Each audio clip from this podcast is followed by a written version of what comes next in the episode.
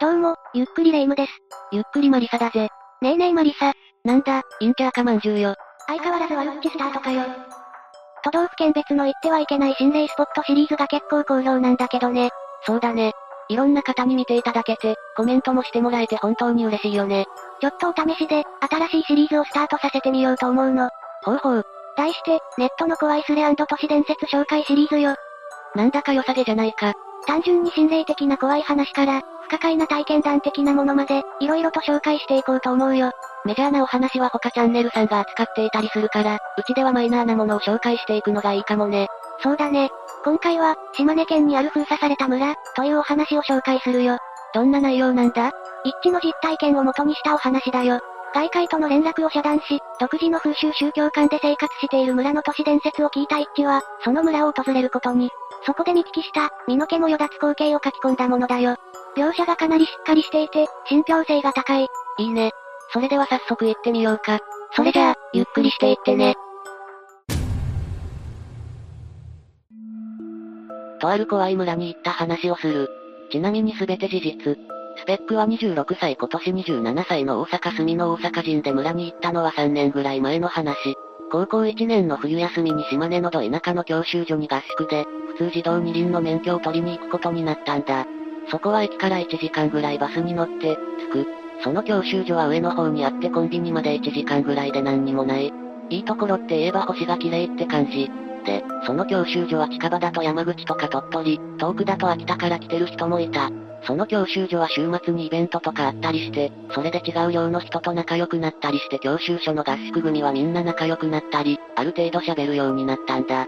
寮は男女別で俺は男の寮 A だったんだけど、車の合宿組の人たちと夜中に怖い話をしようってことになった。一人一人話していったんだけど、そこで合宿組の中で一番仕切り役的な、湘南の風にいそうなイケメンのゆうじくん山口出身が、ある村について話してくれたんだ。ゆうじくんが高校の時に仲良かった友達が、とある A 村に引っ越しすることになったらしい。というのも、その仲良かった友達は母子家庭で貧乏だったらしく、生活がギリギリだったらしい。けどその村に住めば家を借りるのはかなり安くて、米とか野菜とかは村の人がくれるから、ほぼただらしい。引っ越ししてから1ヶ月少し経つのに、携帯に一度も連絡ないから寂しいなとか思い出したらしい。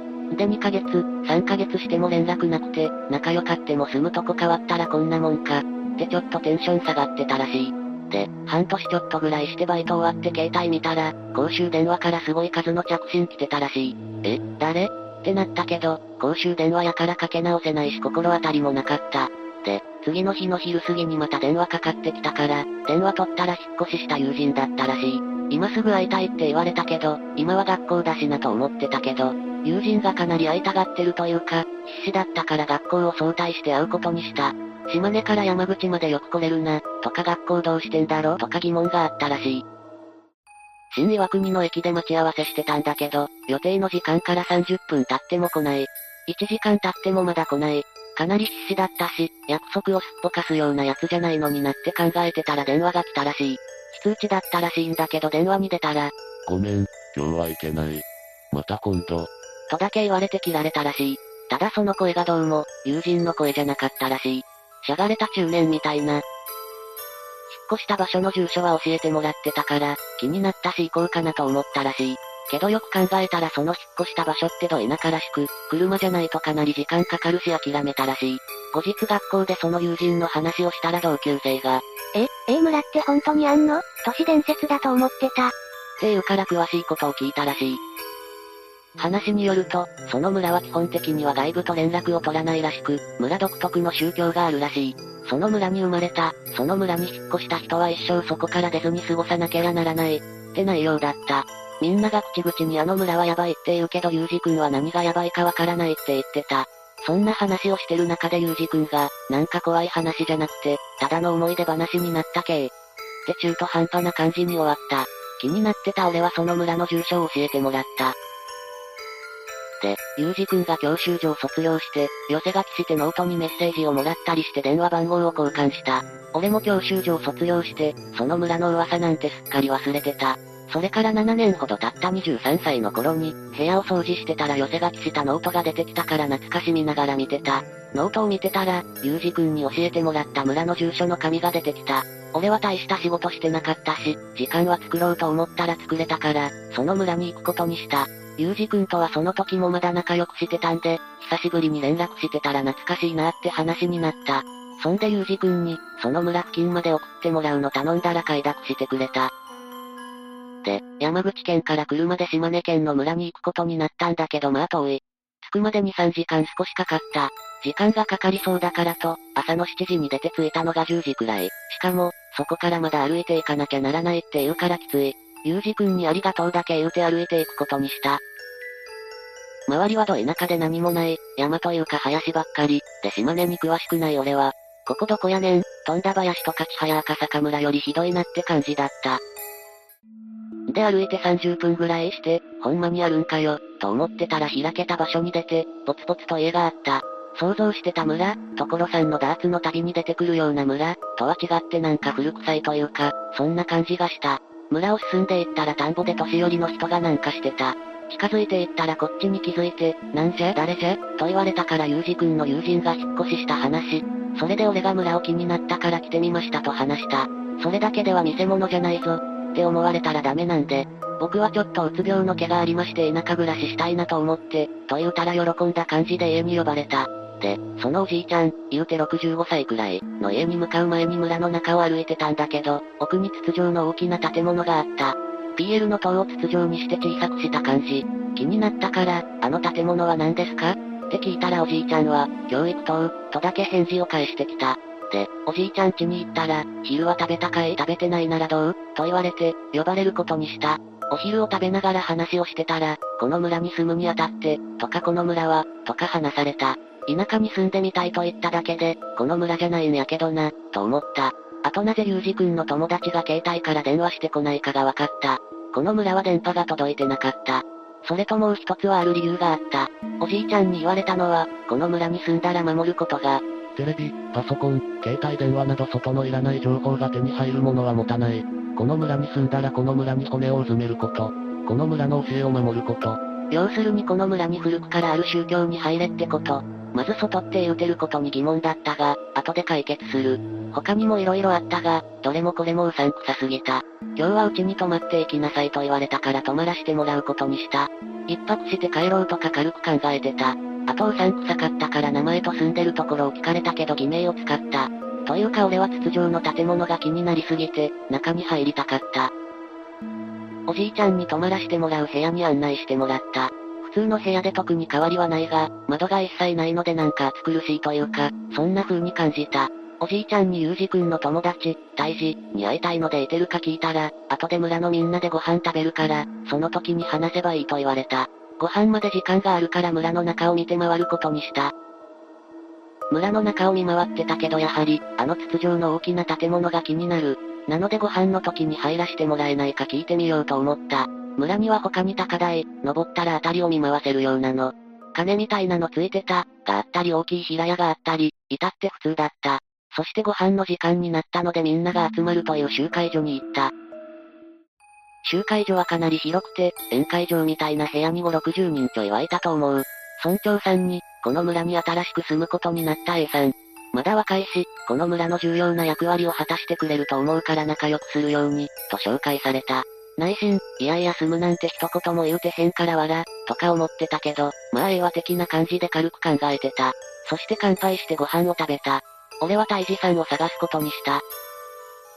宴会場でご飯を食べながら大治さんを探してたら、顔はわからないから大治さんって人がいないか聞いて回った。見つかったので話した。ゆうじくんからは、大治は身長が174センチでガタイいいイケメン。って聞いてたけど、実際見たらガタイがいいどころかガリッガリで、イケメンというか年の割にかなり老けてた。どんだけ苦労してんねん。って突っ込みたくなるくらいに老けてた。大治さんですか？え、まあ、うん。ゆうじくんの後輩というか教習所の合宿で仲良くさせてもらったんですけど、ここってどんな村なんですか？え、いや、うん。あ、あれやね、どんな村？どんな村かな？と思ったりしてて、この人かなりのコミュ障かよ、とか思った。で話しようとしたら若い女の子、言うて俺と同じかちょい上ぐらい、が酒持ってきて飲もうと言われたので、結局話できずに終わった。その女がまたブサイクで、で、ご飯が終わりそれぞれが帰る支度したりしてる時に、大治さんが来て耳元で、話したいんなら家に着いてから適当に理由つけて東大まで出てきて。と言われた。一旦泊まらしてもらうところに行き、そこから東大、東大というより村を見回せる高台に行った。高台に登ったら少しスペースがあって、電球がそのスペースを照らしてた。遅くにごめんね。今日はちょうど当番で暇だったし、話するにはちょうどいいかなって。さっきとは全然違って落ち着いて喋れてた。いえいえこちらこそ夜にすいません。てかさっきとイメージ違いますね。さっきは村の人がいたから。で、聞きたいことは何かな？ていうか当番って何なんですか？あとあの丸い筒状の建物は何ですか？とりあえず二つ質問した。当番はね。当番の話をしてくれた。最初にも書いたがここの村の掟は、村から出ていかないことだ。大人や老人はそれを受け入れてるが、子供や青年はやはり外の世界を見てみたいと思ってしまうらしい。なので幼い頃から、外の世界にはバズ、という化け物がいて危ない、という風に教え込むらしい。それだけでは信憑性がないから、村の者を高台で見張りさせ子供や青年に信じ込ませて、外の世界に行きたくならないようにしてるらしい。なんか怖いですね。大治さんは村から出て行きたくならないんですか？